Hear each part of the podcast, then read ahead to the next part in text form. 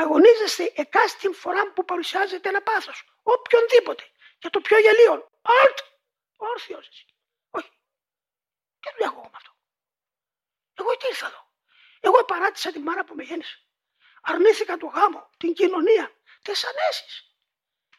Και ήρθα εδώ γιατί ήκουσα τη φωνής Κυρίου του Θεού μου. Όχι κάποιου τεινός που μου είπε ακολούθημη. Και βγήκα για αυτόν τον σκοπό. Για να μου δώσει αυτά που μου έταξε.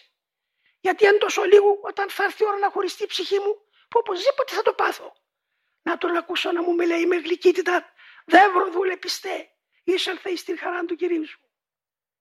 Α, αυτό ήταν. Πώς θα το ακούσω όμως; Όταν γίνομαι προδότης δεν υπάρχει ομολογία. Αυτός είναι ο λόγος πατέρα. Αυτός είναι ο σκοπός που είμαστε εδώ. Να βοηθήσετε τη μητέρα χάρη που είναι μέσα μας να τη ζηλήσετε τα χέρια να αρχίσει γρήγορα την ανακατασκευή, να αποξήσει όλο το σύστημα του παλαιού ανθρώπου και να χτίσει το κενό των νέων, το κατά Θεόν.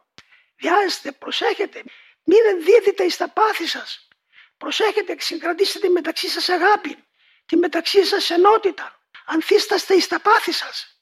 Και συνάβα, προσεύχεστε, γιατί δεν φωνάζε ο Χριστό μας, γιατί δεν τον παρακαλάτε. Μόνος του σαν να έχει παράπονο επικάλεσε με ημέρα θρύψος σου και εξελούμε.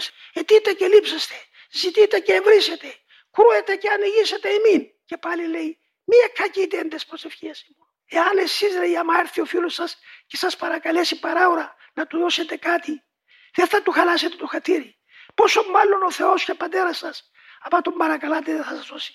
Δηλαδή σαν να εκφράζει το παράπονο του, γιατί ακυριούμε να τον φωνάζουμε. Φωνάξετε τον να βραχνιάσει το στόμα σας. Φωνάξετε τον. Να έρθει να μας ανοίξει. Να βγούμε από την κόλαση. Να μας δείξει αισθητά την παρουσία της αγάπης του ότι όντως μας επλησίασε. Να αισθανθούμε μέσα στην καρδιά μας να πάλι η αίσθηση της αγάπης του σημειώνει ότι ήρθε.